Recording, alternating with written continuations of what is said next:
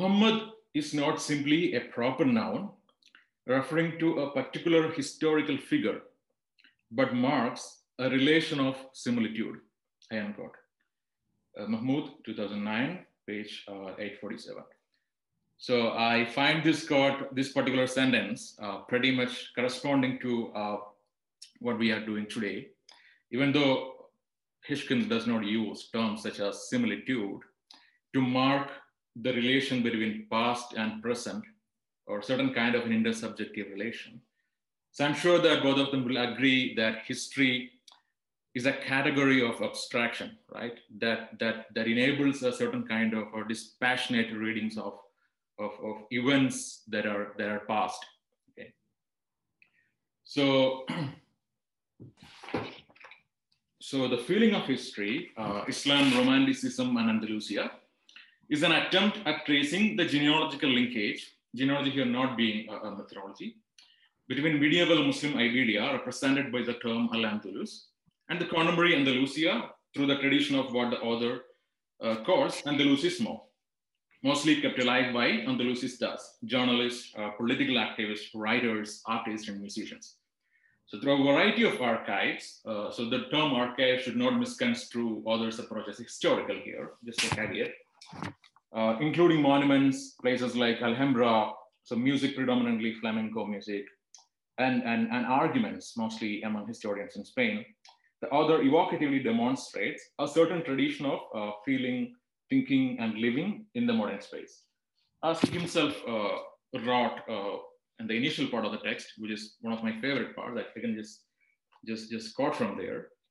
So the, these cultural features articulate a place and time that intersects with modern Spain and Europe, but also exceeds the historical ge geography defined by these names, incorporating past and regions beyond the boundaries these names secure.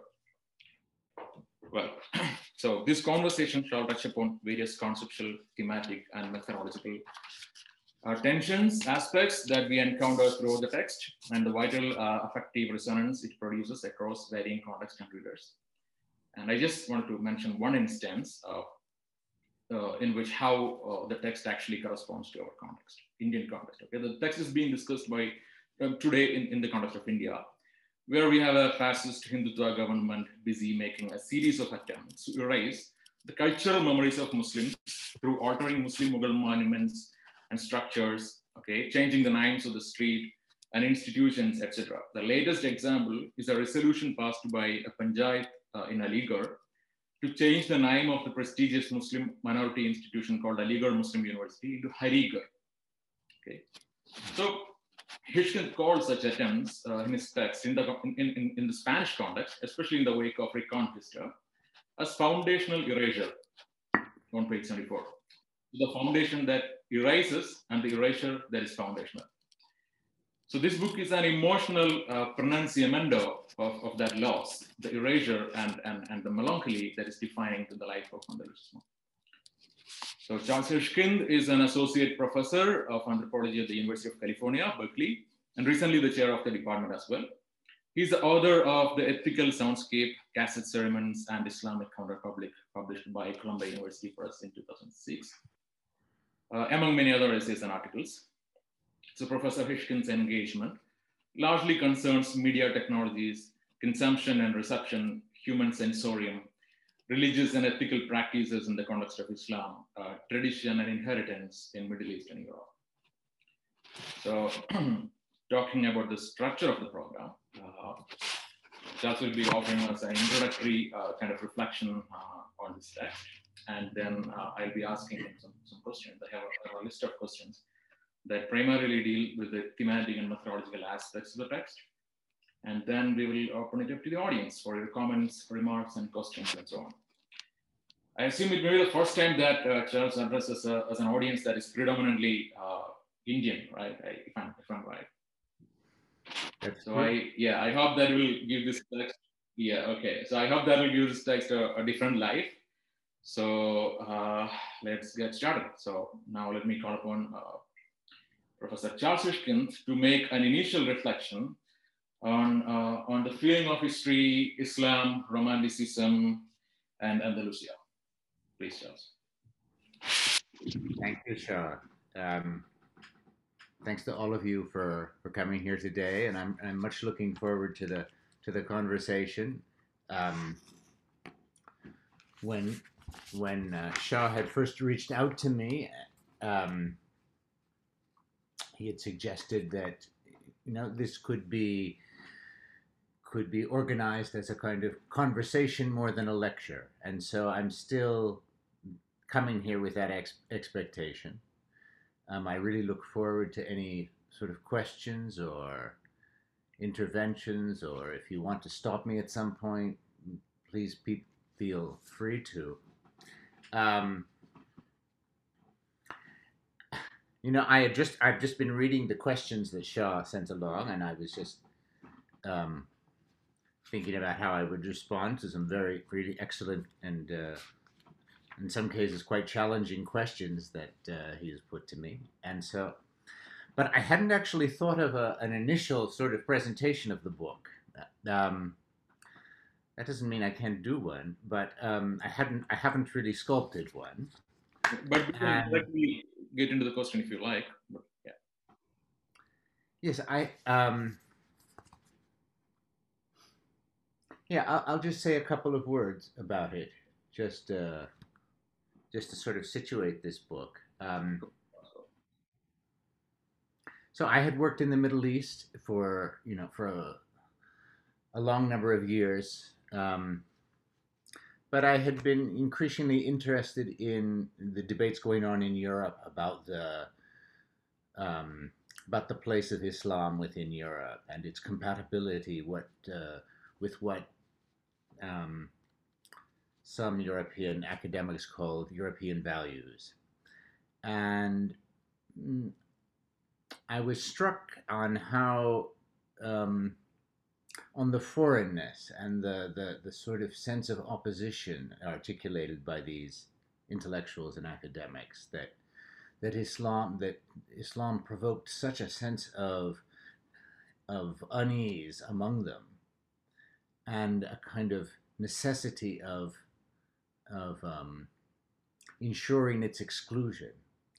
I think I was writing an article about the the sort of way at the time in which um, debates about secularity in, in Europe, rather than sort of there was a, there was a moment in which there was a kind of questioning of Europe's relation to its own religious history and a way of reintroducing into the story of modernity its own religious commitments.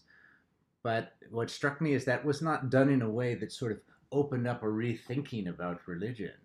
It it uh, what it served to do was more uh, more entrench the sense of Islam's foreignness and Islam's um, uh, incompatibility with what were seen to be the now secular but religiously infused secular roots of Europe. Um, so, one of the questions that Shah has asked me concerns this sort of um, this exclusionary stance um, that Europe takes to the to let's say the Middle East, to Islam. Um, and I think it really, you know, the more I sort of worked in Spain, the more I could see it as a kind of political and theologically grounded exclusion, one with very deep root. It reminded me there's there's a book by a by a historian named Thomas Mastnak that talks, it's called Crusading Peace, that's about, you may know it, right? And, and there he's talking about sort of shifts within, within uh, the doctrines of a moment where 12th century, well, prior to this time, then um, the killing of the killing of opponents and the killing of Muslims by Christians in war was always understood to be morally polluting in some ways, right?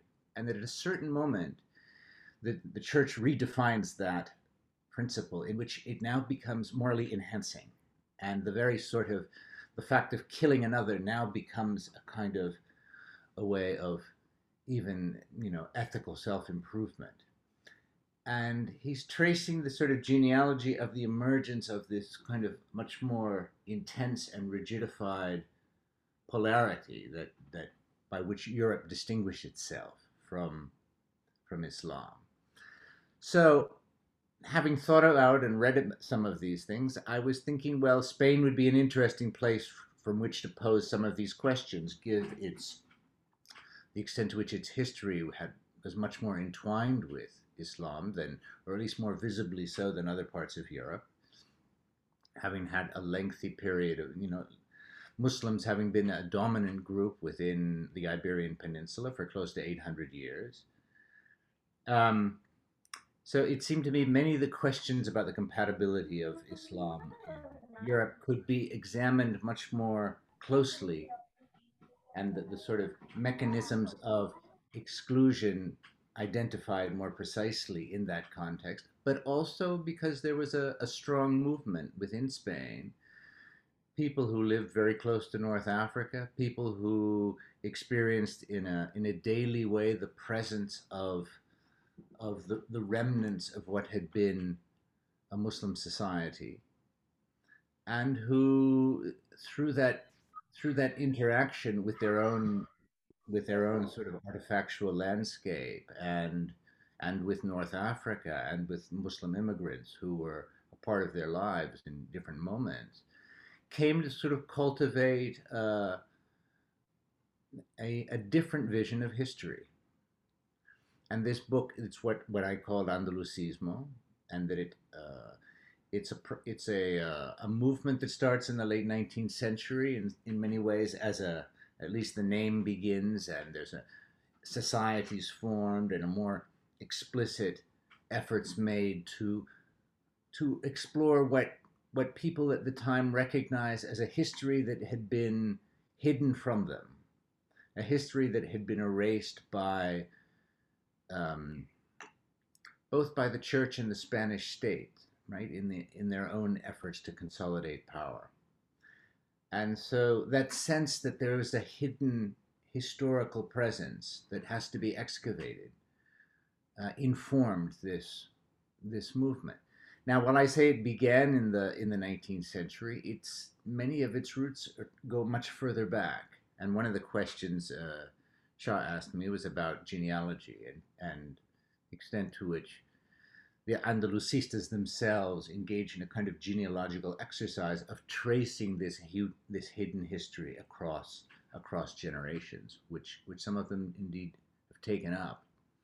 But already, if you go back to go, some of the Golden Age writers, and I mentioned this only briefly in the texts, um, such as Cervantes and and his famous his famous novel Don Quixote, right? The problem of the problem of Islam on, we could say, on the continent today, right, is in many ways central to those texts, even though a long history of interpreters has sort of um, pushed aside that question.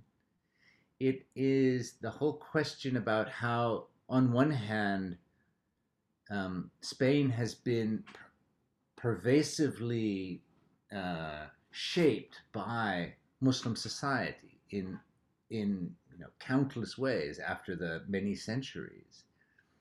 And yet Cervantes finds that he is living in a moment when both that is that he's in the in the right in, in the early 17th century, right when that inheritance is being erased and powerfully, and the, the last uh, Muslims who had been forcibly converted to Christianity are being expelled from the country or killed at the time.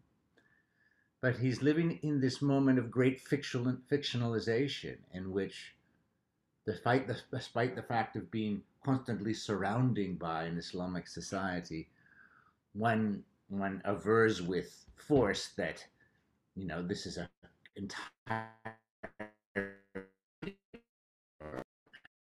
no party.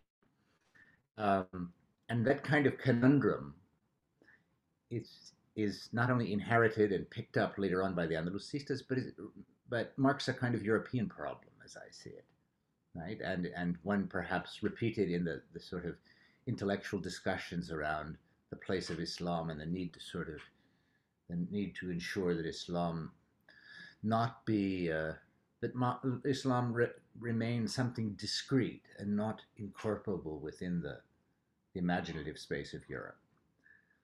So I, am not going to spend any more time, and I didn't, as I said, I hadn't didn't have a polished introduction here, but those were some of the kind of initial reflections I had when thinking about this book, and and I think if I go to the questions that uh, Shah has asked, then we can get down to sort of more specific issues. And and Shah, do you want to read those questions and I will respond? Is that we can do that?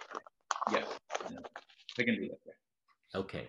So that was very helpful introduction that sort of situates your work and your interest in relation to this text and, and, and the theme that you're dealing with.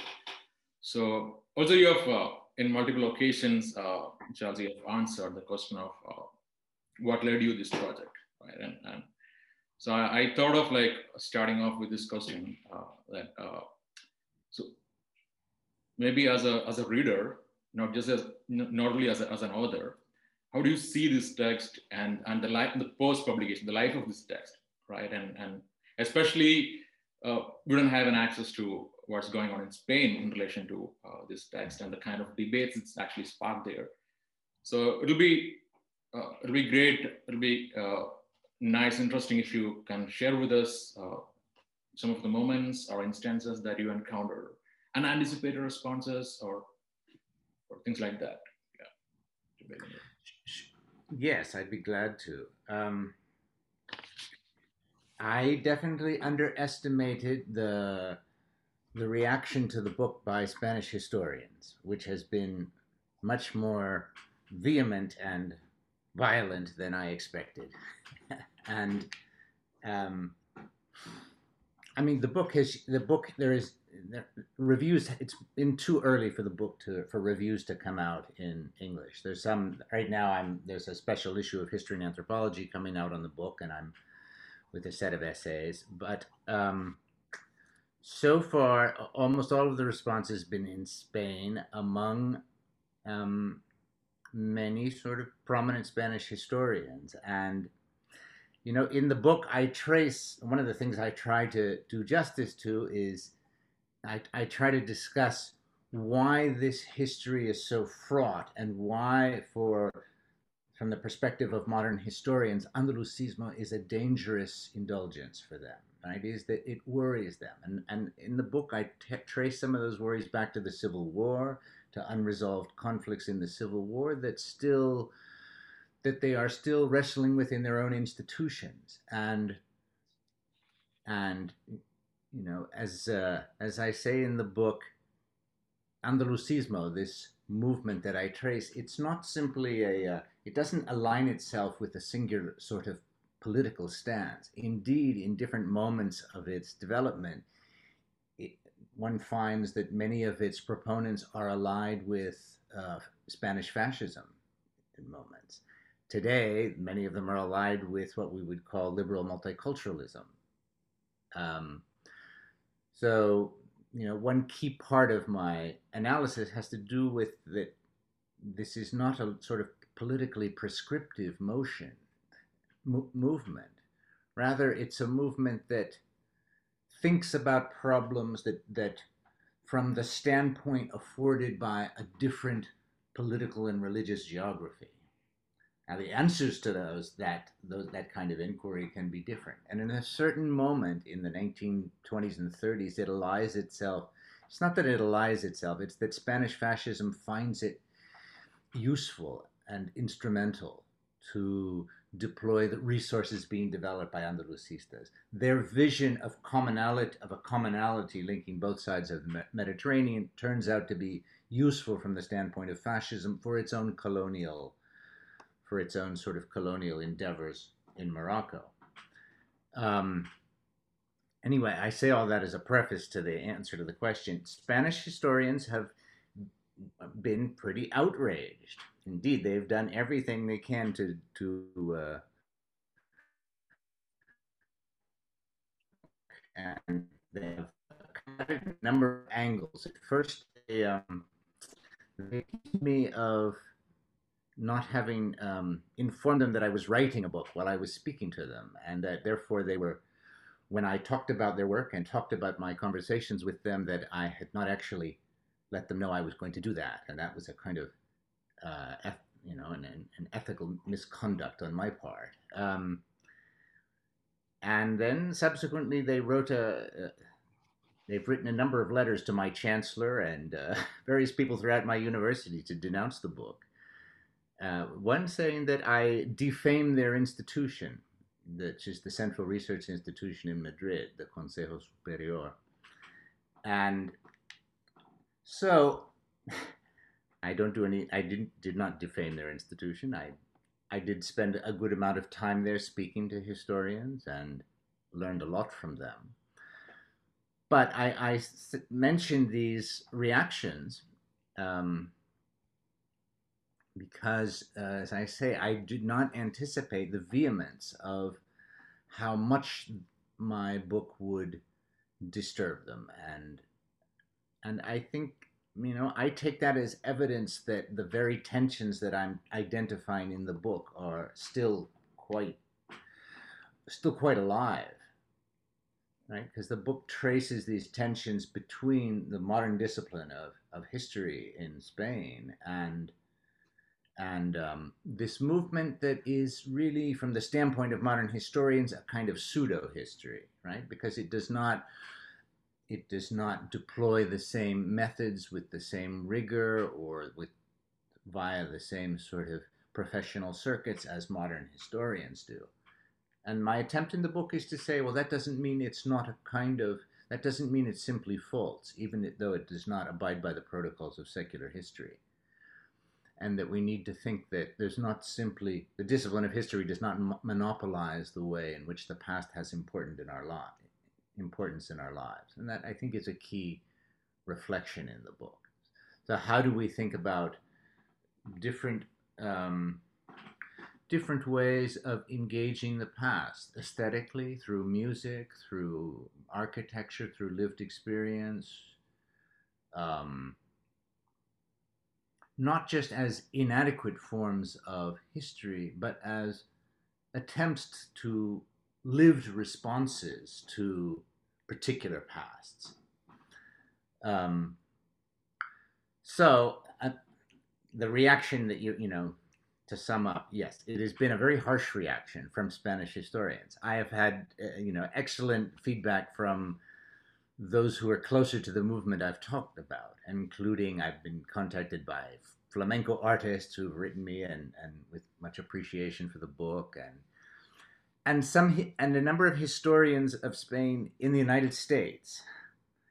And because in the United States they're not the same sort of political historians are not laboring under the same political pressures as they are in, in Spain. So I've had some very positive feedback from some. Also, though, a certain kind of nervousness, understandably, because you know many of their lives are entwined with the historical institutions of Spain in so much as they're working there. And so it's been a complex reaction, and um, I've been navigating. They they have uh, in a few cases Zoom bombed my talks, and I hope that doesn't happen today.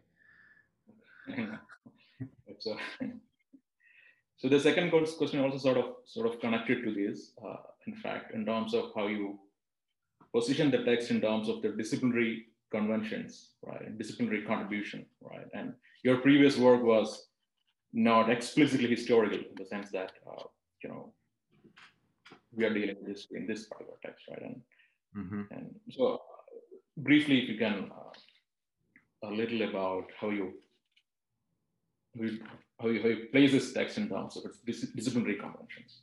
Okay. Sure. Um,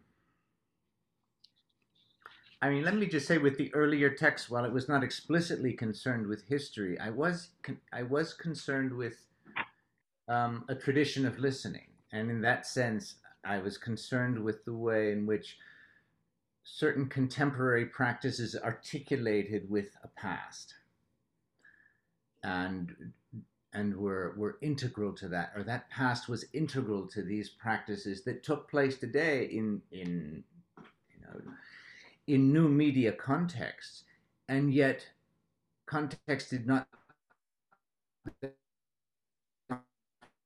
break with that past, but needed its continuity, if in a different form. So this question of the relation of the past to the present seemed to me that even when asking questions about contemporary Islam, one necessarily engages that, particularly because you know so many studies, particularly those focused on modern media, adopt a kind of presentist standpoint that emphasizes the newness of media and therefore the way in which our lives are constantly being remade whole cloth by the very technologies, media forms, economic forms, political forms. And I think that's um, certainly true. Those things have large impact on us. But I think it overstates the extent to which earlier traditions are dissolved. I think there are various ways, and I was trying to explore it in that first book about kinds of, kinds of continuity. So that question came up again here, like how do we think of the continuity between between um, a society that existed, you know, hundreds of years ago and largely forgotten, we could say, in Spain, and uh, contemporary Spain. And the Andalusista movement is one that's focused on precisely the recuperation of that historical knowledge. Um, so it's a very it's a very different sort of project. Is as you mentioned in your questions, like Islam is not as central, even though the whole book in some ways is about a relationship to Islam. I'm not examining Islam as a tradition here, but actually looking at a different tradition for which Islam is important, but it's not an Islamic tradition, right? It's a it's a tradition that um, that questions its sort of the political, religious, and geographical coordinates of modern European life and subjects that to a kind of critical reasoning. So there are continuities in, and you know, it fits awkwardly in religious studies because of its, right? The book isn't quite about religion as we, even though people have a lot to say about religion, it's still not more about um, it's more about the way in which we remain vulnerable to the past and the way in which we try to accommodate our lives to a past that is beyond our own ability to manipulate. And Andalusistas find themselves in that situation of inheritors of a past that's been denied, but ones that they try through the course of their lives to inhabit and accommodate themselves to. And that impl- and that necessitates all sorts of things from spending considerable time in the Middle East, perhaps learning Arabic, perhaps learning more about Islam and Judaism, a whole range of things um, by which they they reconnect or they they they come to better recognize their connection to a world that had been they'd been told had been excluded from them. Um, so I think that's, you know. Yeah. So actually, actually, sort of, sort yeah. of covered the parts uh, of the question that I'm going to ask you next regarding genealogy. Uh, but however, I so it's it's so it does not appear to me that you are using genealogy as a methodology, right? Right. But genealogy seems to be present as an object of your investigation right? And, and genealogy of Andalusia, right? Maybe a, like a non-scholarly construction of genealogy that your text is actually exploring. So were you like consciously, yeah. yeah. I think that's an, inter- an interesting way to think about it as a non-genealogical practice, a kind of a kind of amateur practice of genealogy in which.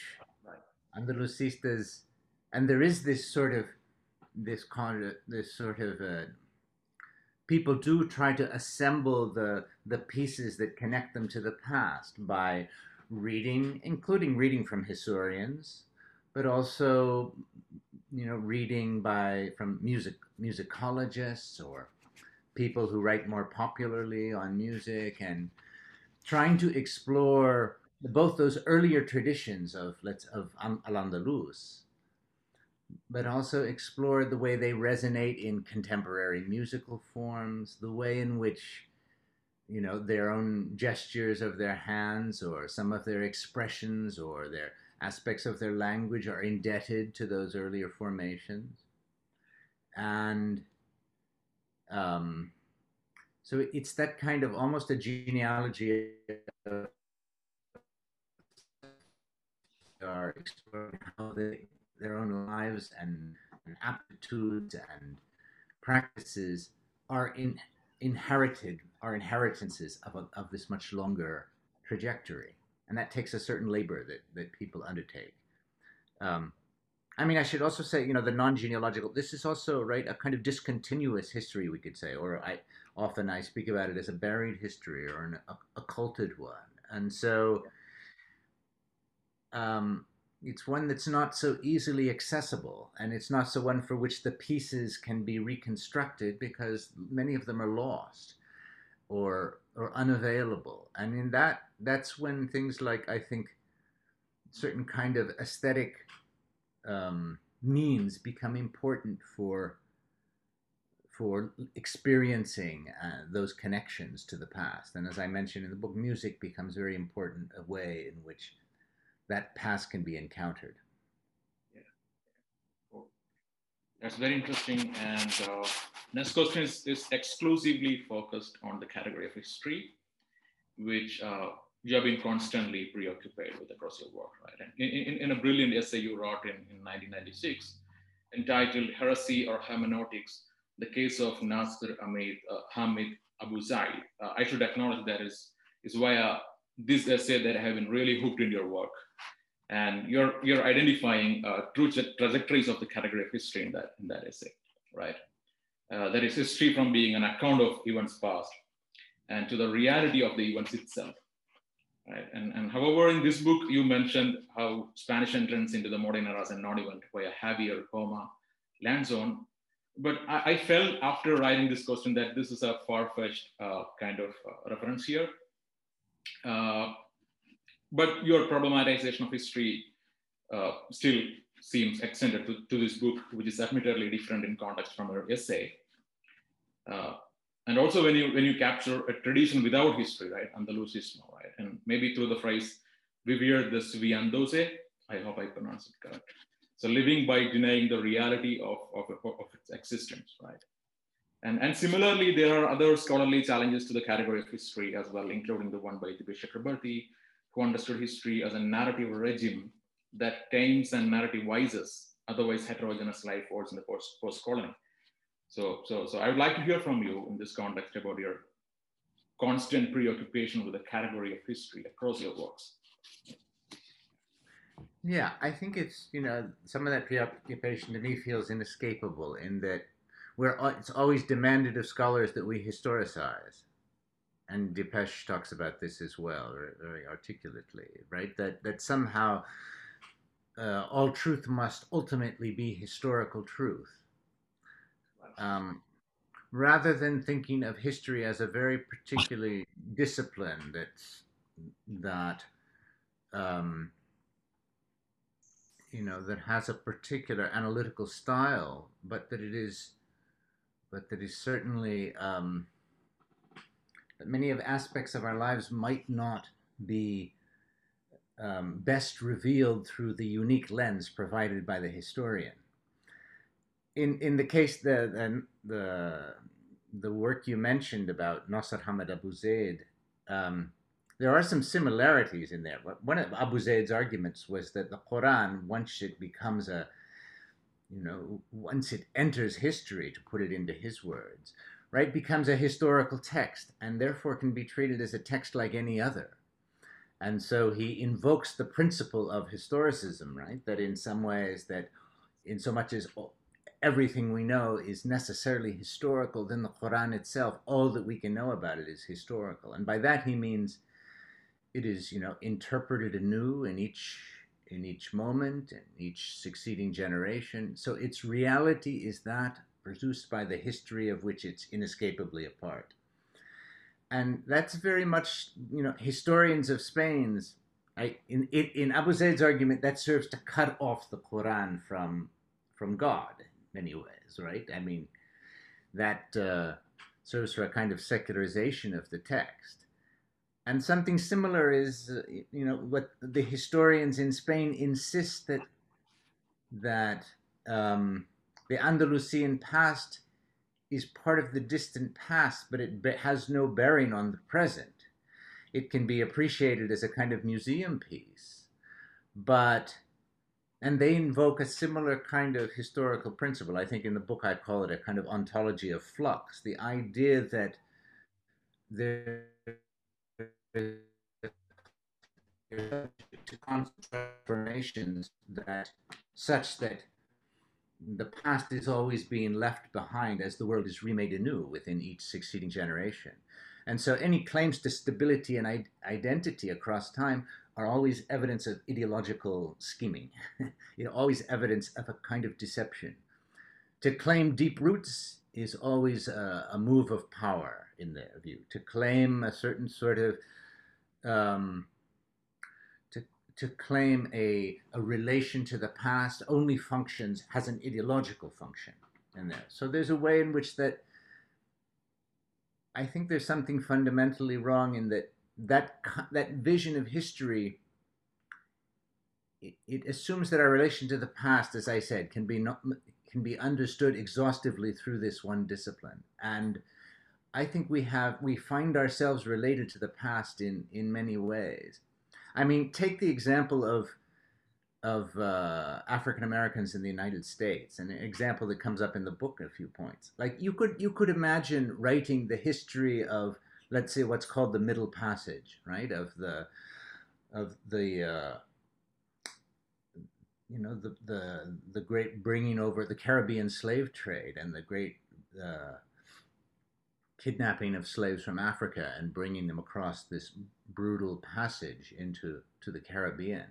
Now you could imagine writing that as a kind of passional history in the form of a kind of cry of pain, right? It could be, or you could imagine a careful sort of painstaking analysis of the economic, technological, and right and human conditions that were, um, you know, that occurred, of course, that across that period.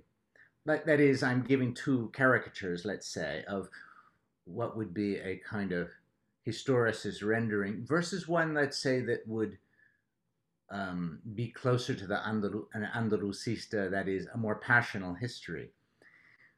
Would we be able to say that one of those histories is more dangerous than the other? That is, might we not say that the the, the more orthodox history sanitizes that past in a way that is extremely dangerous for the life of many people in the United States? That is, it's not just the dangers on the side of of passional histories, which therefore introduce a kind of irrationality into historical, into our, uh, into life. It's also, we might think, the way in which historicism or the even the you know the protocols of secular history may actually be the source of all kinds of violence themselves, entrenching certain sorts of dangerous forms of prejudice, of inequality, and so on within our society. So that's for all of those reasons. I think the question of history is is very I'll just give you one more little example. I was just asked to give a talk on Quran, on the Quran and culture in a university in Tehran, and I think when I was invited for the talk, the idea was that I would talk about the way in which the Quran in different cultural settings is interpreted differently across time and so which of course is a valid question and so on but you know one of the things is that and I wrote instead something sort of I turned that on its head to ask well how might how might the very way in which the Quran is taught and learned to people over time how might that shape the way in which they encounter something like cultural change? Right? How much might the very practices by which the Quran is um, comes to be uh, memorized and practiced and pronounced and recited and turned to um, provide a vantage point from which things like historical and cultural transformation can be experienced in a distinct way and, and be valued in a in a particular way. And and one of the things I was thinking there is that you know you think about the practices of learning, the pedagogical practices through which people learn the Quran, which on one hand we could say are different the world over, and yet on the other hand there's remarkable stability, right? I think we overemphasize the differences often because in many parts of the world people learn the Quran, they learn it in similar ways, and for which the Arabic text is often usually important, in which learning first to pronounce without sort of without the concern about interpretation or meaning.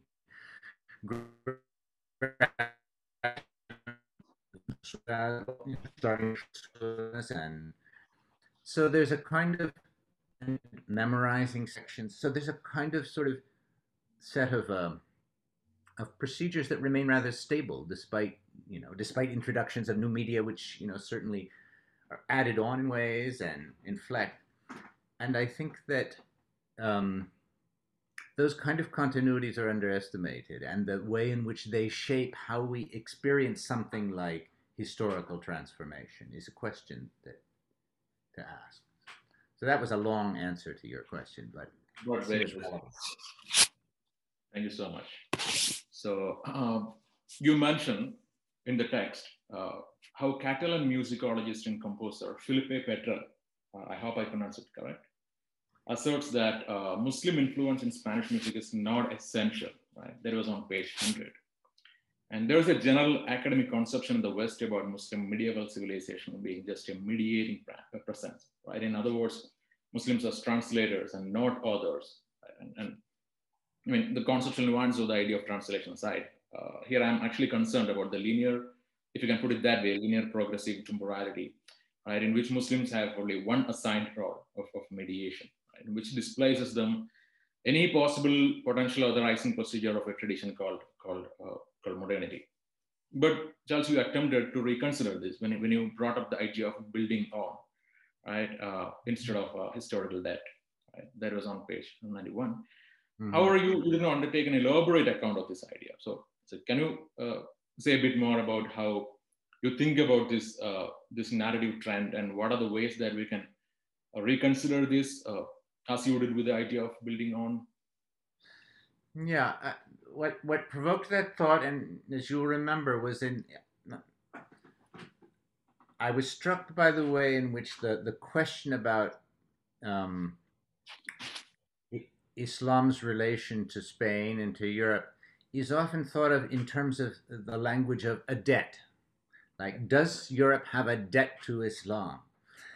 And you know, and often that question, as you're saying, there's a long tradition of answering that in the in the negative. That Islam served as a kind of carrier society that, as you said, that mediated or allowed the transmission of traditions that were either older Greek or Roman traditions or, or Byzantine traditions, or and you know, and that that kind of uh, that style of interpretation is still alive and so on. But this language of debt, what it reminded me was that, like, if you think about a debt, well, you have a debtor and a debtee, and they are two discrete, right, two discrete figures. And even though there's an exchange between them, it is negotiated via a contract, such that they remain self same they remain, they may exchange something, but it doesn't transform who they are because the contract ensures the sort of the movement of, you know, of wealth or goods between them in a way that does not transform them. And and in that sense, that language of debt, which I found very emphasized, this the way that question was posed about does Europe have a debt to Islam? Is a language that's very committed to the idea of stable and discrete identities, right? That there's Europe and there's Islam, and do they does one have a debt with the other? But they remain somehow these distinct things, and I think that's really inadequate for thinking about.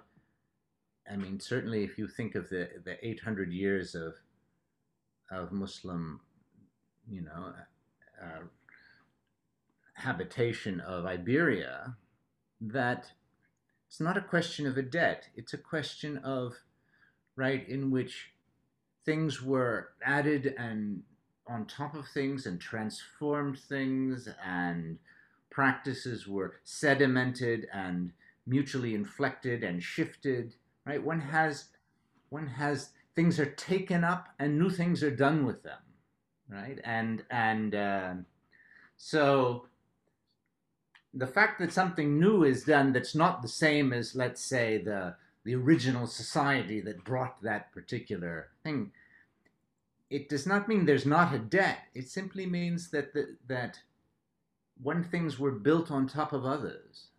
Okay. and and the language of debt i think is a little bit right it's the language of a capitalist society and where debt plays a very important role. But i think this the idea of of sort of accumulations and and reworkings and the using of material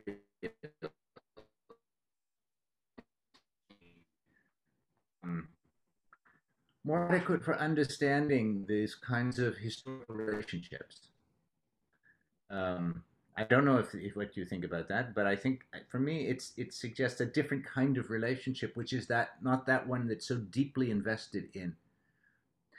I, think I cite there uh, in a footnote, maybe by um, by a historian in Chicago, Nirenberg, who, who mentions this that well, you know, if you told if you told uh, Arabic authors of the 20th century that many of their many of the innovations that that they pioneered were indebted to um, to European models and therefore you know had a European element. Well they would of course have to reject this because they would insist on the authenticity and purity of their you know of their literary practices as genuinely Arabic. And I think that's one not right. I don't think that I think many Arab uh, novelists and so on would recognize that they were involved in a kind of in all kinds of dialogues and co-constructions and and and that does not in any way uh, lessen their accomplishments. It simply means they don't live in a bubble, and I think uh,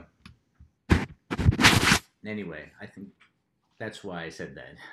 Yeah, that, that answers it. Uh, so some of the parts uh, from your text, uh, especially about the question of racial purity. So, for example, the text like The Promise of the Foreign by author Vicente Rafael, uh, that actually talks about the question of racial purity that Spanish colonialism encountered in Philippines, right? And, and, and similarly, the latest title by uh, Mahmood Mamdani that actually talks about how, uh, you know, uh, the Reconquista, in a way, uh, inaugurates a certain kind of, 1492 inaugurates a certain kind of a, uh, national community making, right, uh, in, in, in, the Western history, right? And uh, so, so, and then we have a history where Jewish community kind of, kind of you know, making up a, a certain kind of multicultural government in Europe, right? And at the same time, Muslim exclusion becomes uh, uh, more and more specific and and and then scandalized right and and so how do you yeah sort of reflect on uh, on, on on yeah on that Uh, yes, I mean when you're talking about uh, a newfound multicultural tolerance in Spain, you mean the new law that uh, that uh, gave to to Sephardic Jews the right to for citizenship in Spain. Is that what the reference is, right? And while while no similar law was enacted in, to allow Muslims who had also been forcibly That's right. from the country to return, and nor is there discussion of such a law. I mean, and um, that's that's just beyond uh, conversation, at least for the time being in in Spain. I would, I think you're right. This is not just. Um, I mean, this question of purity, of course, is is has a very important moment of formulation in, in, in around the Reconquista and around the, you know, the inquisitorial politics at the time. Um,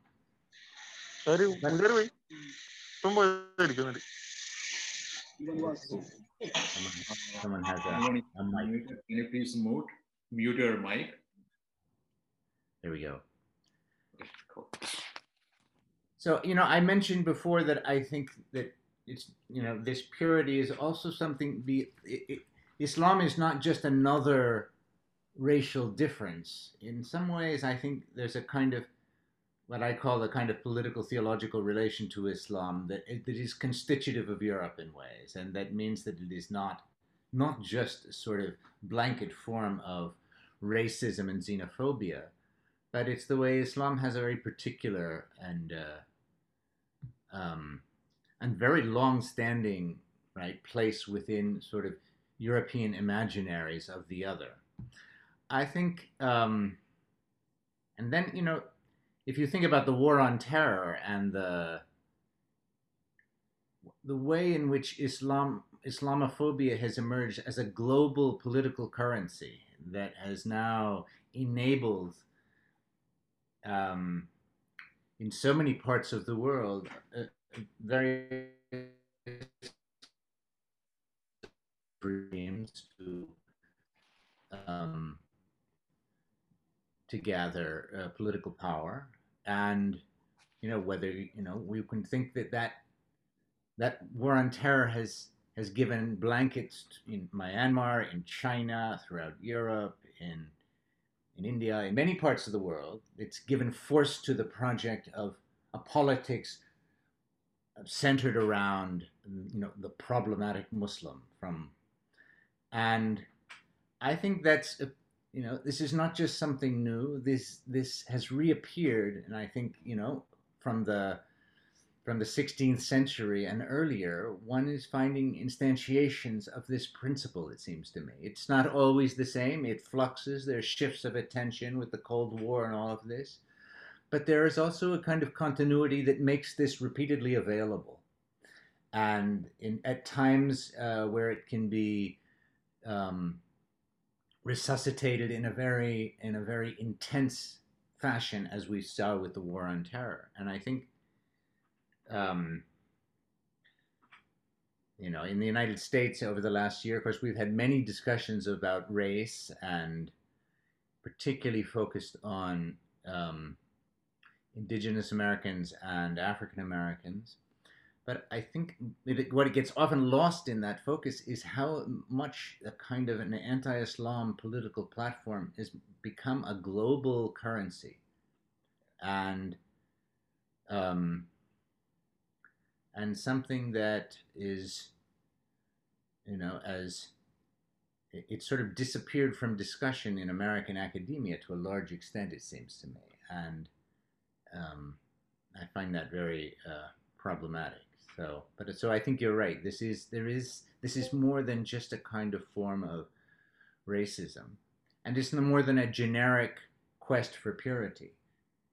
It's that that relationship has a has has particular historical roots that um, you know that remain very active. I think uh, uh, considering the time limitation, I probably will be skipping a couple of questions. Okay, you you pick which ones that. Yes, sure. So can you say a bit more about uh, the idea of embodiment? Uh, for example, in anthropology of Islam, the notion of embodiment, as it seems to me, is largely concerning religious rituals, right? And but your book seems to be enriching embodiment by widening the terrain of its manifestation, right? Embodiment is definitely more than rituals, but in terms of inheriting and extending a tradition. But it's your text that really demonstrates its elaborate uh, manifestations, including the flamenco music. And one more thing, I noted that the question of moral cultivation, and as a practice of embodiment, was only mentioned in, your text in the context of uh, South Asian music on page uh, 112, where Aziz Balouch writes a book that linked the Sufi music with the flamenco against the background of the ascetic practices in South Asia, right? And I'm not, uh, I hope I'm not essentializing uh, moral cultivation here, but uh, I find this particular aspect uh, where you're kind of enriching this idea of embodiment beyond very conventional ways of understanding it particularly generative for me. Yeah. Yes, I think, you know, I was talking about embodying a particular relation to the past in ways, right? Because in, if what, what, one of the things that Andalusismo aims at is enabling the cultivation of a sensibility toward the past, one that enables one to recognize and inhabit um, that, that continuous temporal geography of Andalusia. And so that is a that is a practice that entails cultivation. One does one has to learn to discern the presence of that past within one's life. And that is, as I've said, it often involves learning a kind of how to listen to music in particular ways. It also involves people do, you know, reading, including reading their histories or alternative histories. It's, you know, for for poets like Lorca and so on, it meant discerning the the contours of the city and the way that they were permeated by by Persian and Arabic and otherwise Islamic uh, um, Islamic motifs and values um, in the poetry as well, and and so it also entails a kind of a kind of uh, exploration, frequently where one moves to North Africa and most of Andalusistas find that their lives are entwined with North Africa often, and sometimes further east, all the way to India in ways, right? And all of those things contribute to the sort of fashioning of a, of a sensibility. Because I think, right, against the idea that we sort of, that we just, um, we all inhabit the same time, I think the way in which the way in which we are connected to the past is very much shaped by the sensibilities we cultivate in the present, sensibilities for that past. And those are shaped not only just willfully by what we do, but also by the world in which we live in, which orients us to the past. And so, you know, the Andalusistas found that they had to that they lived in a world which insisted that that past was irrelevant to them. And in the face of that, they had to cultivate ways of practices of memory and practices of resuscitation and exploration and travel and and so these itineraries re- repeat in the sort of biographies of Andalusistas of the, the, the turn to Morocco and sometimes you know further east and um, and what one discovers there and that how that relates to the way one encounters Cordoba or Granada or or other cities there. So it's different than a ritual in quite right and the, in the way I focused on kind of ritual practices before. But it is also, you know, my point is that the relation to history is not simply an abstract one that is a question of knowledge, but it's the whole his, the whole the really the importance of the historical question is that it's integral to the way we live in ways, and and so for the Andalusistas, that's recognized powerfully that that relation to the past is not just a sort of an abstract appreciation, an intellectual appreciation for a you know for a forgotten uh, heritage. It's it's actually um, it's actually almost a kind of ethical um, a, a, certain sort of ethical demand that they adjust themselves and to that past in a way that um, and therefore acquire the requisite sensibilities that allow them to do so. And that's a kind of embodiment. Wow. So uh I probably will ask a couple more questions and then we will open it to the audience. Yes, that would be great. We have a bunch of uh, inquiries from the audience to ask the question. So I, so the third chapter of your book, okay, sounding out the past, was very interesting, very fascinating read for me. And and so this question also sort of emerged from my conversation with a friend of mine whose name is Fawaz Abdul Salam, who's a researcher uh, uh, at uh, University of McGill. So I thought of just acknowledging that before asking this question. So in your previous book, you sort of analyzed uh, oration, practice, and, and listening as an affective component, right? Like music, right? And, and but in this book, you're dealing with music itself, right? And and apart from the common sensorial and affective ground both shares. So how do you sort of find this difference uh, in terms of genre and conventions, right? How the, they sort of affect the affective life of a sound? Mm, No, I think the question of genre is an important one, and and particularly you're making the distinction between uh, like um, musical genres and let's say preaching as a as a very Right. different kind of oratorical practice. Certainly, you know, genre is is is key to thinking about the sort of the sort of modes of circulation and the kinds of attention and um, the contexts of of listening, the the certain the sort of um, the expectations, ethical, political, aesthetic that organize those listening practices.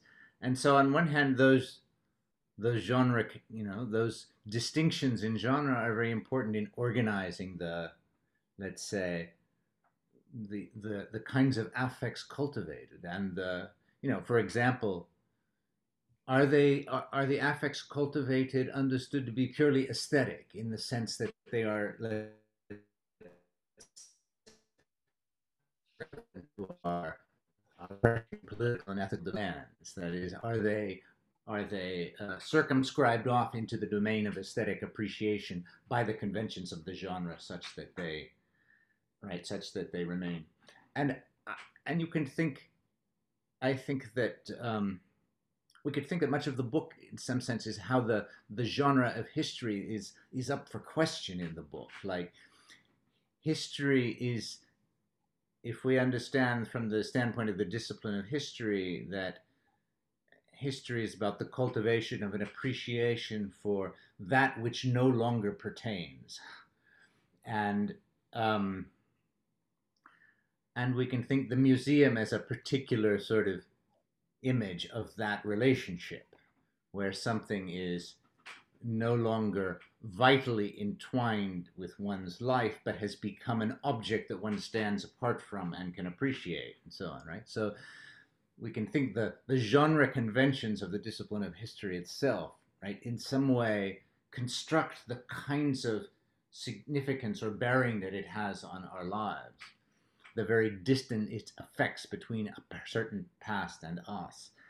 And that it is you know the andalusista challenge to those to those conventions right attempting to sort of suggest well wait this is this actually does have this has immense importance that cannot be adequately um, appreciated from within the confines of that that genre within the museum but has to be and so there's a that's that's a kind of argument over we could think over genre there and hence the, the, the powerful dismissal of the andalusistas by historians is that in some sense not only are they not only are they um, practicing history without without the kind of rigor that historical analysis uh, requires, but they are their prac- their their historical thinking is too entwined with their political and ethical lives. It's too much. They've they've mixed it up in a dangerous way because they they understand that past as somehow relevant to the way they live in the present in a in a powerful way, and that's a kind of violation of what we could say is the genre of history there. Right, right. That sentence some somehow led to uh, the question of. Uh, so I thought of connect to ask this connected question that musician Javier, you're talking about in this text, right? Javier, a musician Javier. So he appears in the Yeah. text to be extremely Yeah. concerned about uh, the authenticity. And there, there is another contrast we have. Uh, Felipe Pedrell, right? Who completely denies uh, uh, the authenticity of Muslim music. Muslim Arab influence uh, in Spanish music as well, right? So we have a certain kind of a, I'm not sure contrast is a, is a, is a right word there, but we have two concerns of authenticity that, that are brilliantly merged, uh, sort of uh, mentioned in your text, right? In relation to the question of authenticity and, and right, the mix that you're just talking about.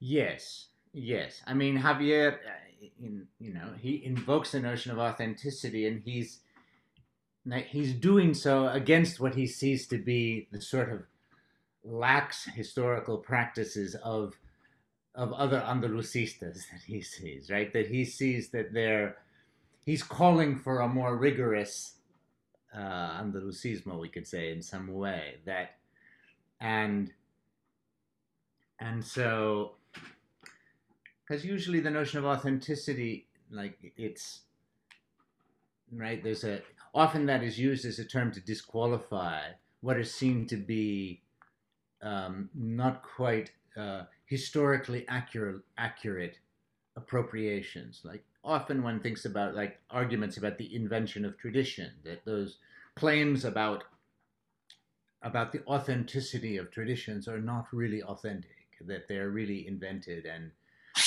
and usually that kind of argument is already presupposes within a very has a very narrow vision of what constitutes um, an authentic appropriation, as if you know it's only when authorized by you know the by the sort of you know reasoning that informs the discipline of history when there are all kinds of appropriations which are not historical in that sense but that doesn't mean they are not uh, we might want to say genuine or something. I think what I was talking about listening and, appropriating some traditions that have discontinued and, and reanimated in ways. And so we could say there were aspects of invention or, or reappropriation, but that didn't make them inauthentic. It made that they were extensions of a tradition, not they weren't simply repetitions of it. So one last question before turning it over to the audience. Yeah. Uh, so uh, I would appreciate it if you can share your experience of doing ethnography, like in the context of Spain compared to Egypt, because you have mentioned in the text uh, that when you're doing your your ethnography in Egypt, that there are people who actually thought of you as so you were working on Islam, but you are not Muslim or declared Muslim, and and so people think that you are led astray and, and so all these things are actually mentioned in the text. And uh, so I'm, I'm sure that, that the kind of uh, landscape, both landscapes, Egypt and, Spain, and the kind of experience that you have doing ethnography in, in, in two different uh, uh, uh landscapes will be worth kind of reflecting on. So, uh, so yeah, yeah, what do you?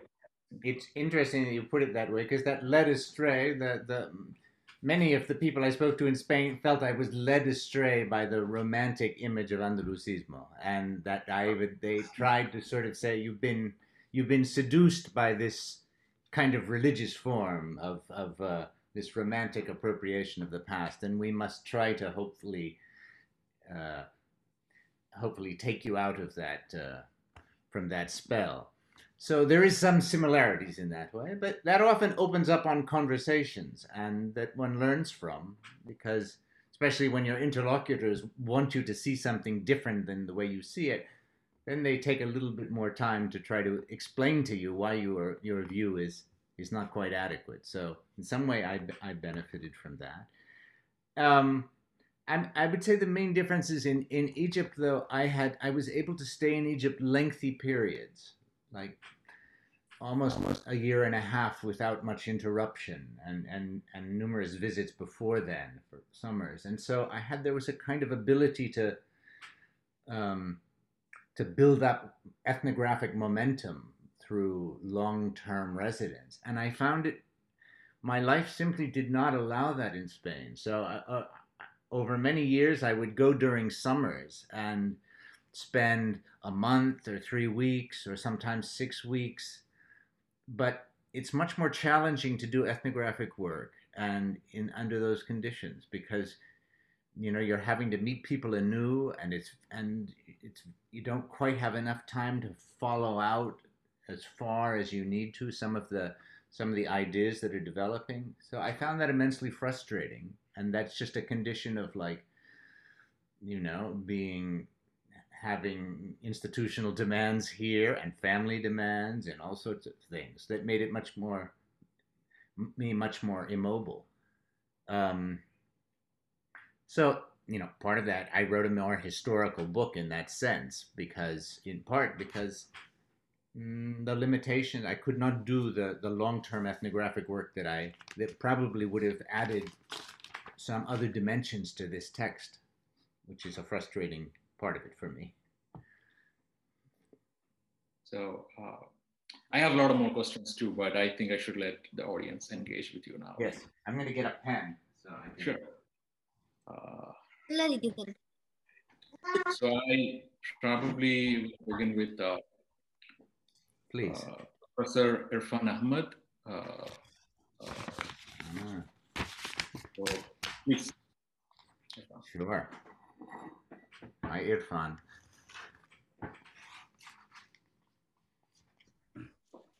Hello, Charles. Uh, hey, hi.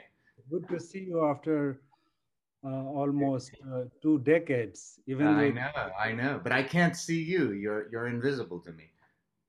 Uh, should I turn it on or? Well, like... well, eh, eh, that way I could see you. Okay. Ah, there you are. Uh, this is uh, quite an odd uh, uh position. Uh, like I'm sitting on the edge of the window. you see. might hear birds singing shortly. So, uh, uh, thank you for this uh, wonderful talk. Um, and uh, with uh, the admission that I still have not got the chance to read the book. Uh, so I wanted to make three points. the first one is very factual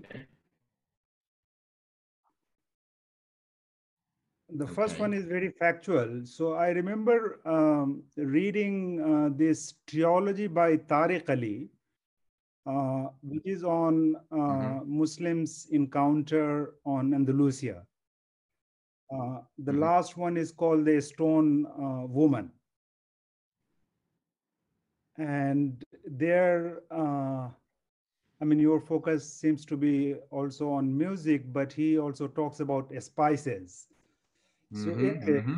his factual question is that uh, do you deal with um, his writings, but more so uh, because as a uh, Trotskyite, uh, Tariq Ali's take on the whole thing is very different.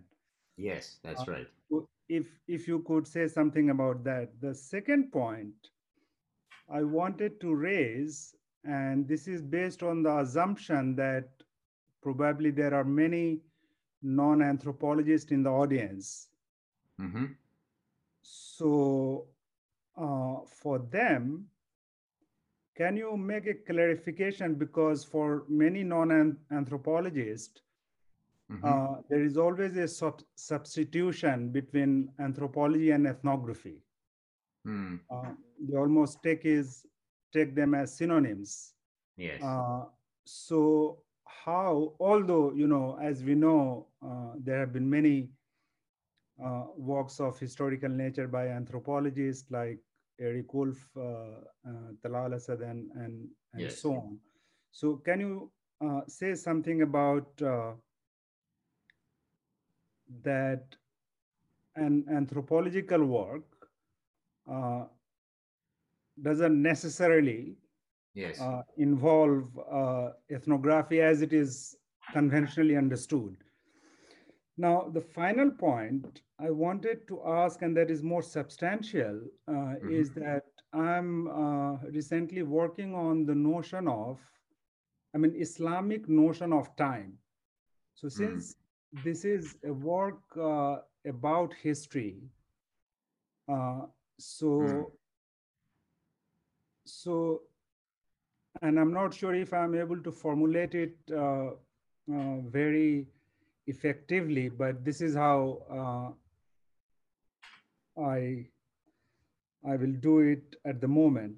So uh, the usual um, protocol of historiography, the Yeah. modernist or Western historiography, is based on the idea of division of time into past, present, and future. hmm Uh, so in Indo-European languages, uh, you have three tenses. Uh, in Quran, hmm the notion of time it talks about before and after, like qabal and bad, you know. hmm But the category of the present as it is understood, hmm you know, hmm uh, that is absent, uh, but also uh, in Arabic grammar. And this was a long time ago when I studied in a madrasa. So this is like, you know, the two tenses are primarily Madi and Mudara, hmm right? hmm Now, of course, one way to understand is that, well, you know, you don't have the present, but you do have uh, the past and the future. But I think this absence of uh, the present per se, you know, it also crucially uh, tells something very profoundly about the notion of time itself. hmm hmm So, to uh, hmm to summarize it, I think rather than using the Western notion of time and then write about uh, Muslims' encounter with uh, Andalusia, uh, can you tell us something more about, or if you have done, like, you know, using the Islamic notion of time? hmm Uh, hmm in part, I'm also inspired here. Uh, you know, Muhammad Iqbal, um, he wrote a poem uh, which is called Masjid al Qurtaba. Hmm hmm And it is said that Right. actually this is a poem about time.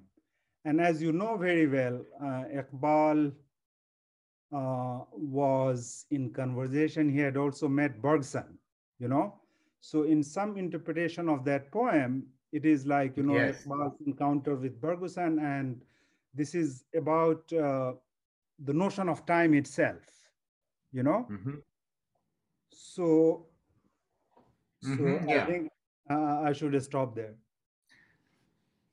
No, I think that's a, a very, I find also that question very fascinating. And let me just, you know, I, I mentioned I was, I was talking, of giving this talk on the Quran and culture, and the question of time was one that I foregrounded in it. And I was trying to think about time, not, not just the sort of concepts of time in the Quran, but what kind of temporality might be intrinsic to the way in which Muslims encounter and live the Quran, right? In a in, from a more pedagogical and practical standpoint. And my thinking was was this, and I'll and I'll I'd be curious what you think. And that is, you know, one of course starts by learning the Quran and right starts by learning the pronunciation of the letters and and gradually moves forward in the way that we were speaking about, right? And that I was speaking about.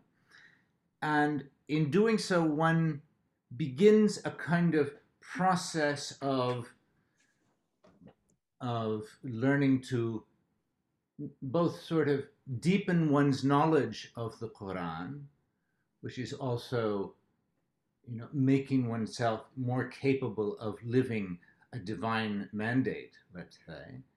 Um, but a process that that um, takes place across one's life and to which one never actually completes because right the, the quran is inexhaustible in terms of the depth and range of the of the kind of understanding it affords and so in that sense uh, when when one the Quran affords one a particular one's life a particular temporality, a temporality in which any moment in life is a moment along a trajectory of greater and lesser learning, right? And even if one, of course, abandons formal instruction and so on, nonetheless, that relationship presupposes the Quran that the Quran is right. There's a certain sort of one should be deepening one's understanding of the Quran as a Muslim, right? And and people do it in to different extents and to different degrees, but but uh, as a paradigm of life, the Quran presents us with a vision of of a gradual sort of deepening of knowledge that ends at death. Right? And so there there's a kind of if one thinks about time there, then in any moment in one's life one stands in a place along that trajectory. Right? And it's a different than the trajectory of history or and notice I'm not I'm not speaking about an eschatological time here, and I'm not speaking quite about the sort of but I think it's not unrelated to the notion of the your the question you're asking about the present. Because the present is right the, the meaning of any particular moment, right? One is is has to do with a positionality along a along a trajectory, not a certain kind of presence, but a certain process that one is part of a process of deepening knowledge. And therefore, it's not a sort of, you know, one is never sort of, um,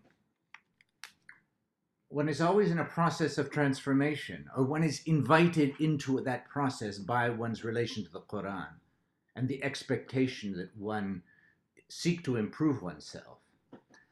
So my point there is that those that method of pedagogy, where one starts as you know, one starts by learning, let's say, in a more mechanical way uh, the verses and then gradually unpeels deeper layers of meaning. And one people go different lengths along that process. But that process defines the kind of temporality of a life and it gives a distinct sort of form to it and and you know i'm sort of thinking that the questions you're asking about the absent present right, may also be thought of in the way in which there's not like a point in which one has completed and one therefore has become some definite, you know, um, finished being, right? One is always, in some sense, incomplete, and and one's the that gradual movement toward uh, greater completion in that way, but a never ending one though. And so I think what interests me about that is that it doesn't have to do with an intellectual idea in the Quran. It has to do with the practical conditions of instruction and the, the process one is by which one learns through a text that's understand to to have ever deeper layers that are approached through the body and then gradually through um, various more intellectual exercises and um, and so that seems to me that you know aside from the kinds of temporal forms that one finds within uh, within the tradition such as kinds of eschatologies and and i'm not sure how it relates to the question you know the way you're thinking about the sort of I mean, the implications of what you're suggesting seem very broad, right? And very, very large if one thinks about. Um, so, uh, so yeah. Um, the point uh, is like you know uh, muslim uh, philosophers or one is thinking about uh, even people like al-biruni mm-hmm. or uh, ibn khaldun so I think they do deal with the question of time, but that idea of time is not necessarily uh, the time uh, of the Quran or time exactly. in the Quran. So, no, for example, not. neither uh, tarikh and the term for time in Arabic, the most common term used is zaman. Okay. Yeah. But neither tarikh nor uh, zaman occurs in the Quran. It does talk about, for example, uh, in Urdu you call it sa'at, but in Arabic it is sa'a. you know, Mhm. Yeah. or yom.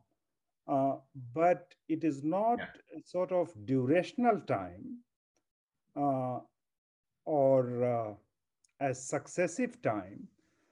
Uh, what I have in mind is like you know in and and uh, you rightly pointed out uh, that the question is not about eschatology per se, but I think in the Islamic tradition, so if one thinks, for example, from the moment of kun, Mhm. so the first act of creation by God, right? Mhm. So there is a point of beginning. So the humans and the world comes into being. Okay.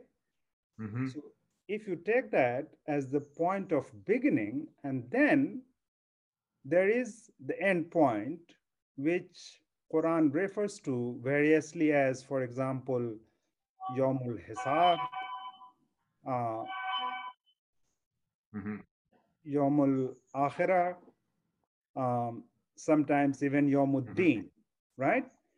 Yeah, So yeah. we do have like this uh, continuum of time where the distribution of past, present, and future, you know, Mhm. uh, is absolutely uh, of a very uh, different kind. I mean, and and you beautifully pointed about uh, about the place of uh, of the present in in that scheme, which is not to say that uh, it doesn't exist. Uh, so the question is not uh, Yeah. uh, the absence of the of the tense, but a very different dynamic of the notion of time. Uh, I'm not sure if I made myself clear, but uh, No, I think I'm I'm also very interested in those things, and I think, um, yeah, the notions of time you find in Ibn Khaldun and so on, right? It's not just simply a Quranic notion of time and his the kinds of cyclical times that he explores, and I think, um, yeah, I guess you know, uh, my I'm my own thinking is is in some sense shaped by my interest in thinking about embodied dimensions of time and ways. And so moving a little bit away from some of the kind of intellectual explorations of concepts in the Quran to thinking also about the some of the the practical dimensions of the way one lives the Quran. And that's that's what I was but Irfan, I want to be sure we let other people speak. So I'm going to, I'll just very quickly mention the question about anthropology and ethnography. You're absolutely right. I think it's wrong to think that those are, that uh, anthropology is simply reducible to the ethnographic. It's,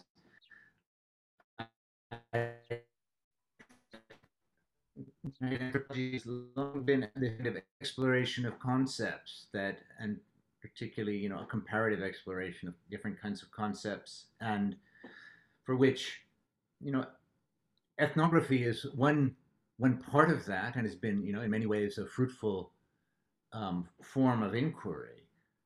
But the questions anthropologists answer are entwined with all kinds of historical questions for which often ethnography is not necessarily the the most useful of of ways to explore. So I think you're you know, for a long time, anthropology tried to ground its distinction on ethnography. It's that was the discipline that uh, secured its authority. It secured its authority by by its claim to being an ethnographic discipline. And I think that's as you the works you mentioned, for example, are, of course, many of them are not ethnographic, and yet they've been immensely imp- important in for the discipline. So let's open it up to others just because we're, I'm, we're all going to run out of time soon. So but it was good, good to talk to you, Irfan. thank you. we are uh, running a little over the time. So I, uh, so we have a list of uh. So let me call upon uh, Said Zahran to uh, make his question. Saeed, please. Hello, sir. Good morning. Yeah. Can Good you hear morning. me? Okay. Sorry here. Good evening. Anyway, like uh, so, I'm I'm an Indian student from Al Azhar Islamic University, Egypt, Cairo, and I'm very pleased to hear that you visited Egypt many times. If you have any plan to visit anyone more, just inform me, and I can assist. You know. Thank And- you. so my question is about that. Uh, here, uh, from my childhood itself, I am I am I'm always hearing about a story in about Cordova University that Cordova, not the Cordova University, about the Cordova, that Islamic when the Christians were renewed that Cordova is take over, conquered Cordova. They uh, throw the every scriptures into river, and the river turned into ink. Just like that, I heard, and I want to uh, hear from you the fact of the story. And also, I would like to ask you a friendly question: that you have ever found any scriptures about just like Ibn al-Baytar, uh, Zahrawi, or uh, Abu Marwan, the physicians, the, scho- the scholars of medical, the medical scholars. If you have any ever found, just inform me that I can I can know that I can understand that. Thank you very much. And this You were cutting out. You were cutting out a lot, but I'm going to try to to uh, answer what I can. But so the story about throwing the the scriptures in the river in 1258, I think, is when when Cordoba, around then when Cordoba was um, was conquered by twelve Christians. thirty six. Twelve two two thirty six. 1236. Okay, thank you. And you know, I'm in no position to to to to know whether that story is fictional or or actual. I I uh, I'm uh, I have heard it myself, but I do not. I'm I do not. Uh, I've not studied. Let's say it's the uh, the event of the Reconquista of Cordoba. So I do. I cannot. tell- I cannot in any way answer that. But So um, I wish I could, but I cannot. that, that okay. So, but that you told that the, there is an uh, uh, museum there, and you found the- you found a museum, and you told about that many times. I can I hear that.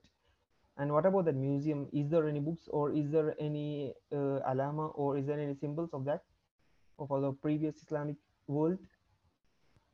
Uh, in the museum in Cordoba. Is, is that you mean the, the in the the museum associated with the Red Mosque? The the is that what you mean? Okay, I understand. Yes, the reception is just very bad, uh, Saeed. I'm I'm very sorry, but I, I think that you know one of the things I mentioned about the red about the the museum in Cordoba, of course, is that it's been it's been the site of great sort of political contestation because, um, right, there was a there's been a movement by the church to try to redefine and to really um, erase the Islamic contribution to uh, to Cordoba and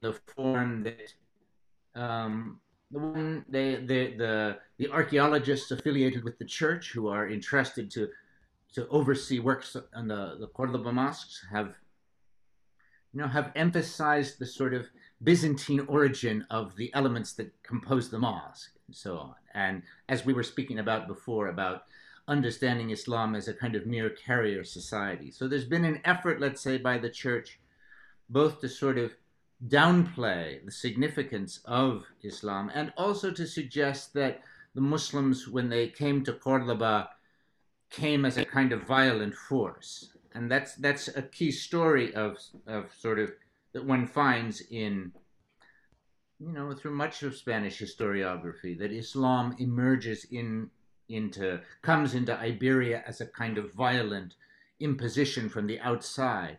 Again, a kind of story that emphasizes the discreteness of Islam and Europe rather than thinking how the two became entwined in complicated ways through processes of religious exchange, through trade, through all sorts of connections that were part of the Mediterranean world at the time. And I think that this insistence, one finds it playing out in Cordoban politics on that either is in either Islam was a, a wholly negative force, you know, or the contrary, it's something that should be um, appreciated, is is has been playing out very forcefully in Cordoban politics. So I don't the specific text you mentioned, I do not know if they are available in that I wish I, I in in that mosques. I think you know there there's certainly there's a lot of Spanish historians I know working on on text of those kinds of texts and doing some excellent work actually.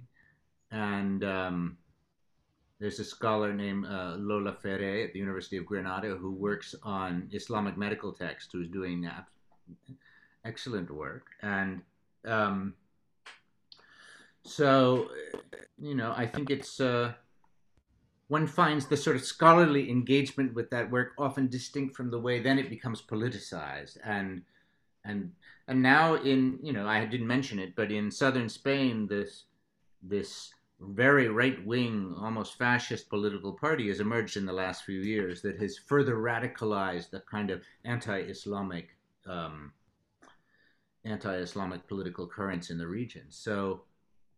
Um,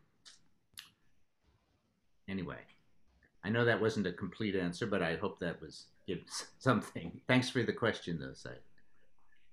So I would uh, appreciate it if. Uh, okay, thank you, Mr. Thank you, Mr. Thank you. I would appreciate it if the audience keeps their questions uh, brief, so that we can cover. Uh, so next, uh, Hana Munir, uh, please. Hello. Hi, Hannah. Hi, um, I'm from India. My name is Hannah, and I'm a high school student uh, from the south of India. So my question is based on the answer that you gave um, while you were talking about deaths and like the um, the mm-hmm. segregation of Western European, um, you know, thoughts and cultures with the Islam and the, the Middle Eastern, um, North African mm-hmm. ones. So mm-hmm. you mentioned uh, while you were ending that question, you mentioned about Arab authors, try, you know, um, what do you say, separating um, and opposing um, the European Western thoughts. And you you mentioned that that was why um, even today this sort of segregation exists, like this the war on terror and stuff like that. That you mentioned that that was the reason that um, this um, is continuing to, to date. So are you saying that because um, of this continual opposition of the European and Western thoughts by the um, Muslim Islam community is why um, this opposition against Islam and um, on all fronts is happening? Is that what you're trying to say? No, no, that's that's certainly not what I'm trying to say. Um,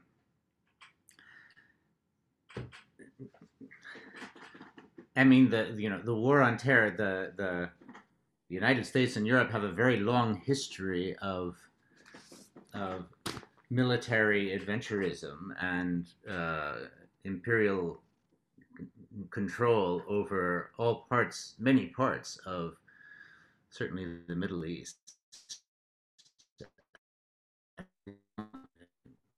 Asia. So that has nothing to do with um, certain reaction on the part of, of Arabs or Central Asian intellectuals or something. That's just part of an imperial policy of, of extension of control. And so I think that, you know, the, the war on terror, in some ways, I see it, it's just um, it draws sustenance, I'm saying, from a longer tradition of, of an antagonistic stance toward Islam. And that that, that, uh, that kind of um, aggressive stance, let's say, toward Islam as, as in some way essentially different, essentially other to Europe, um, has been, you know, repeatedly instrumentalized and mobilized for things like the war on terror, and and before that, you know, I mean, think the the the the history of of Western imperial adventures in the in the Middle East is has been a long and continuous and unending one. So, um, what I was saying about Arab authors is no, I was I was not I was talking about an, a Western intellectual who was uh, an American who was um, really he was trying to he was trying to defend the he was trying to defend the claim that you know Europe was essentially different from Islam by trying to justify it by saying, well, just imagine Arab authors would say that Arabic literature is essentially different from Western literature, right? And saying that this is a kind of, this is not, you know, that it's not just a practice of the West of defining these boundaries like that, that Arab authors would also define the boundaries like that. And I was skeptical of that claim. I'm thinking this, this necessity of ensuring that we are different from you and so on is not something that uh, people universally feel, however much it's a powerful force in politics in different contexts. Um, I know all sorts of Arab authors who would have no hesitation to recognize that much of the, the fruitfulness of their, you know, much of their inspiration has come from, you know, reading, um, you know, reading Western authors, just as the Spanish poet Lorca got much of his inspiration from reading Hafiz and Persian and Arabic poets, and recognized it as such. Does that make sense, Hannah? It, it kind of does, but my question was more based on um, what you said at that point, because you said it was more of an opposite stance. Like um, you were saying that um, because um, these authors opposed, um, you know, No, they, that's that's that's not what I said, Hannah. And and they those authors do not oppose that. That's just what that's what a Western scholar suggested, but it's not true. So uh, thank you, Hannah. And uh, I also would request you to sort of limit your question into a single question without repetition. So we can give the opportunity to others as well. So next, uh, Khadija Amanda, please. Should do you want me to read out your your your uh, questions for Charles? Or Uh, is it okay if I go? please go ahead. Yeah. Hello, Charles. Uh, I'm Hi. Khadija. Uh, I'm a Khadija. Hello, I'm a PhD student at the National University of Singapore. So I was sort of, you know, waiting for your work after I felt it like a shift from ethical soundscape to this. And I just want to, you know, sh- shorten my questions, uh, question to one point that is one of the in- interesting point that made me to think through your work uh, is the shift from works on histories of sound you know, uh, while reading the works on histories of sound as such, it somehow restricts the methodology by saying that we cannot be, you know, imaginative or nostalgic while listening to the past. But uh, I somehow feel like the very act of listening to the past in itself is imaginative or nostalgic. And I do be- believe that you are also uh, doing the same thing in your work. At the Mhm. same time, uh, my question is Is it something uh, only anthropologists of sound can do? And why is it that historians of sound are a bit hesitant on this note? Yeah. Well, I, I totally agree that yeah. Anthropism is an imaginative form of listening, an imaginative exercise. The reason why I avoid the term nostalgic, you know, and there, there are many ways to use it, but I worry about the sort of modernist assumptions of the term, which suggests a kind of inauthentic relation to the past. And I wanted to avoid some of that, even though I know some scholars have tried to sort of rework that term in different ways. But my sense is terms like nostalgia or romantic relations to the past, um, they, they, we act as if we already know what that means. Like that settles the question. Oh, it's a romantic relation to the past. That's a particular kind of error. I know what that is. It's a, an artifact of 19th century, you know, enthusiasm and so on. So, and I think that the tradition I look at, of course, is indeed romantic in many ways and inherits some of that very, uh, you know, the very kinds of questions from the romantic tradition but I want us to understand not simply that not I don't want that to be the grounds to dismiss it. I want to say, well, maybe we need to rethink romanticism and think that it's not just a, a mistaken form of of uh, historical reasoning, but the Romantics were, you know, also had important things to say, and many of, as I mentioned, you know, so many of our the theorists who we who we find so important to us today, of course, are indebted to Romantic traditions, or I should say, they build on Romantic traditions. Um, and so the question you you also asked is it only anthropologists and not historians of sound? I you know I think I just was reading a uh, uh, an essay about my book from a from a, a, musicologist, and it's very interesting. And he asked a very good question, and he said, "Well, how come, how come you don't pay attention to actual the sort of in a more a close reading of the practices by which musicians learn particular techniques, the instruments they use, the the kinds of instructions they undertake, the um, you know, the kinds of notation, all of the sort of we would say the things that musicologists attend to, right, in in that practical sense, and that and he was suggesting like if we want to understand the kind of temporality that a musical form opens up, don't we need to understand how that is constructed in all of its practicalities and so on? And on one hand, I want to say, you know, absolutely, yes, that's very interesting. And those are things that I, you know, I wish I could have done more with.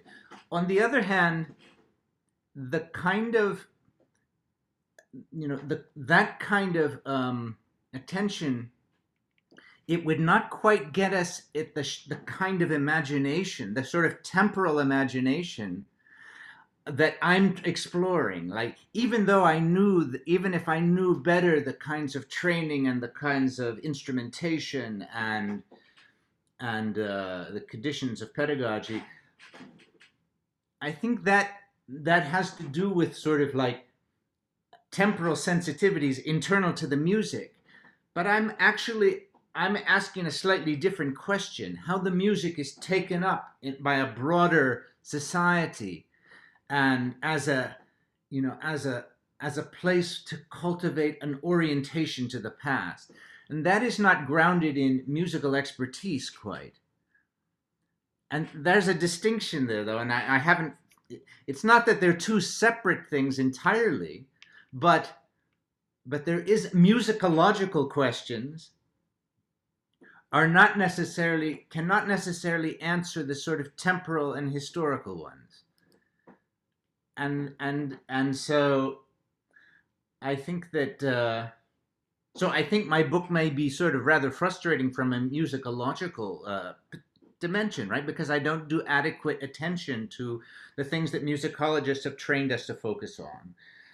And, you know, I wish I'd been able to do more on one hand on that. On the other hand, I don't think it would have answered quite the questions about how one learns to draw connections between flamenco and musics of Africa and India and because that's not just a musicological practice, it's a popular practice. And when so that may be part of the reason why musicologists write different sorts of books.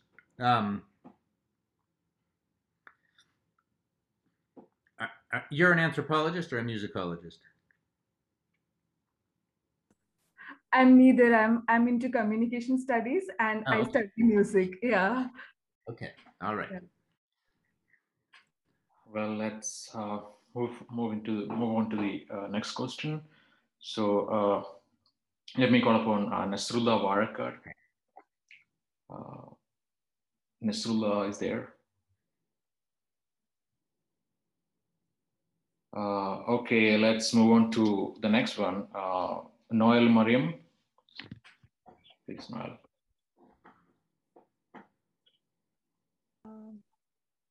Uh, hello, Professor Hirschkind. Thank you for being here. Uh, my specific, I, I should put a disclaimer that I've not really read your this particular text that's come out. I've only read your uh, ethical soundscape.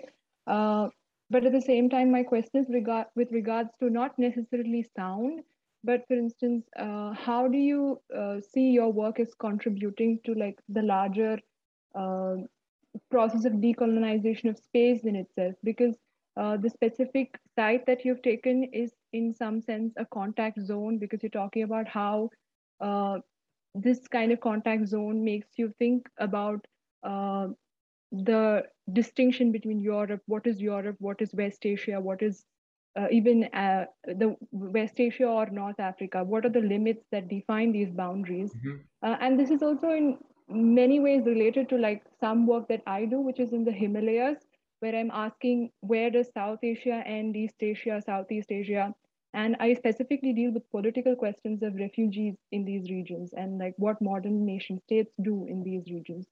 Uh, so um, Mhm. uh, my question is like at the same time there's um, just as much as um, most uh, attempts to decolonize space happen they retain their differences like we still talk about south asia or like contact zones within these the himalayas so how how do we think about like the next step of like a decolonization of space in a much more uh, uh, the next level of abstraction if if i if i may ask Mm, mm.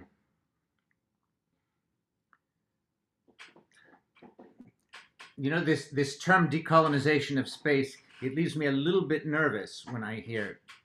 and I, I guess I've become more nervous over the last year or so by the the, the arguments about decolonization, and in part because, um,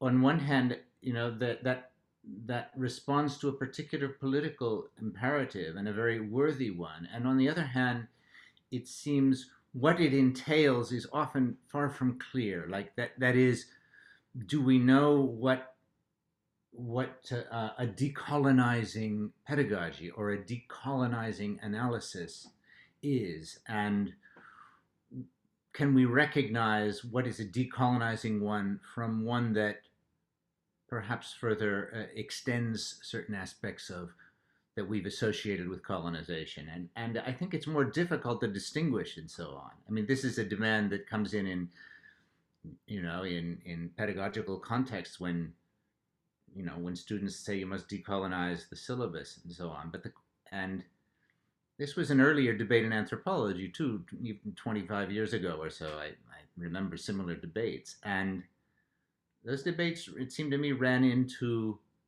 certain kind of challenges because what seemed to be the obvious direction of decolonization came to seem less obvious. The other thing I would say, like in thinking of like the kind of the kind of uh, remapping that my my own project sort of explores, right? And as you mentioned, well, it has to do with a kind of cartographic practice often of rethinking boundaries and, and a kind of a kind of impetus to constantly reimagine the boundaries of relationship as they cut across you know various regions and i mean one of the things it's not just a like one of the things i emphasize in the book is that this is not just like a shifting of the boundaries from one place to another but it's also it's the way in which you know Andalusistas live a kind of a, a kind of um, demand from the past that you know that's never quite answerable, and that that that takes the shape of a, of a continuous practice of trying to rethink the boundaries of oneself and one's and one's social and political existence.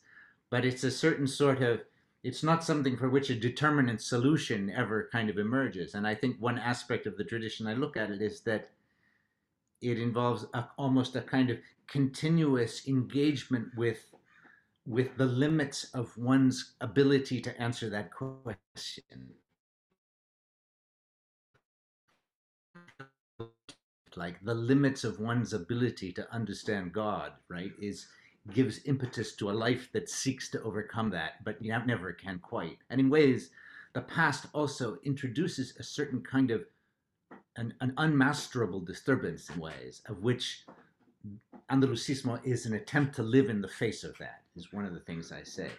Now, you mentioned, right, what do we do with the fact that despite the, our kind of call them, you know, alternative geographies that we may pursue, and the fact that uh, we live in a world in which nation states remain empower, you know, incredibly powerful, and that how do we think about, therefore, our, I take it you're asking, our academic practices um, and the kinds of explorations we're doing in relation to the, the, you know, the fact of the, the deep entrenched stability of the political forms that we are seeking to challenge.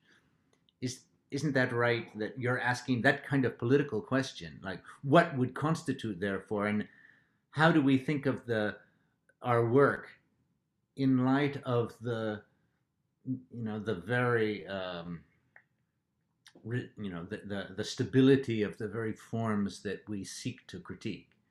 Is that correct? Um, yes like uh, when i listened to your uh, the answer about limits that's when i checked myself because uh, because i'm from the political science uh, department. I always have this tendency of thinking about problems in a political way how do we solve this? Like uh, so how do you say like it's probably an anthropologist an anthropologist probably more comfortable with the ambivalences or uh, uh, not even having an answer. So i i, I get like uh, where you're where you're coming from and uh, probably the difference in methods. And your very question about like how how far can we go with decolonization and um, like i mean it is a pertinent question. Like i'd probably think about this once more. Yeah i think it is it is a tough question. Um i do think the political questions i mean one thing one you know we should not over over overestimate the the political um, the political force of our works. I mean, it, when we live in academia, especially anthropologists who have so little political power, compensate by tending to exaggerate the, you know, the devastating consequence of their writings on the world when actually, um, you know, the the political, you know, certainly uh, novelists in general have far more kind of political weight than anthropologists. On the other hand, you know, we exist in, in a political world of, of we exist in worlds of conversation that we hope also have reverberations that extend beyond the narrow walls of academia. And and sometimes there's evidence that they do. And um, despite the the immensity of the forces that they encounter in as as they extend out. So it's. A- uh, I think we Thank should. you, Uh, thank you, Noel. Uh, we are running over the time and uh, yeah. wrap it. So I uh, one more question I have here. Okay. I think we have time. For- Okay, Nasrullah Warakat asked me to read out this question for you. okay. Western propaganda media phenom. You are trying to ex- describe Western propaganda media phenomena in your book. Can you elaborate more? And uh, Al Jazeera rendered the cassette obsolete as a medium of political discourse uh, in the Middle East.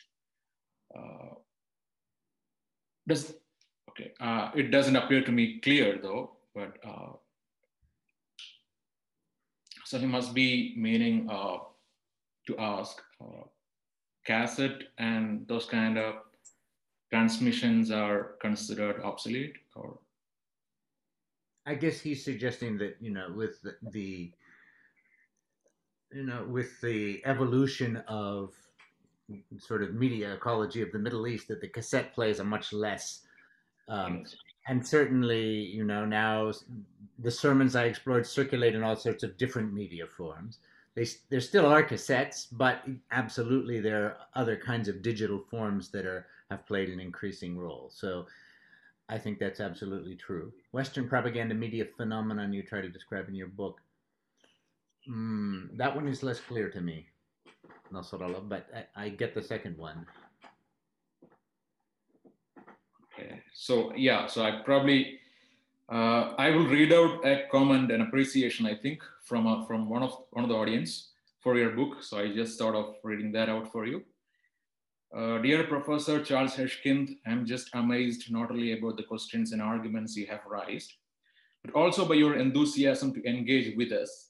We admire your willingness to address a high school student from India with the same rigor you engage with a senior professor we as students belonging to marginalized communities in India find this quite fascinating. And this is something which don't use, uh, we don't usually receive. Thank you very much and hope to see more of your interactions with us in future. Uh, thank, thank you very much for that. Uh, that wasn't just your average high school student, though. That was a very articulate and thoughtful high school student. So um, she is she is a force to contend with. So, um, but it was really a pleasure to have this conversation, and I really I wanted to hear from you people, and I'm glad I got the chance to to hear to have a And conversation. we are, yeah, incredibly happy to have you here engaging with us. And you have been very patient, elaborate, and kind. And we really appreciate that. Uh, thank you so much. Uh, God bless you. We are looking for, uh, forward to your future works. Uh, Well, I wish you all well. I wish you all well, and, and thanks again for, for engaging with me and the book in this way. It's really that's a, a great pleasure to an author. So, thanks to all of you, and, and have a great evening. Ah, Salam alaikum.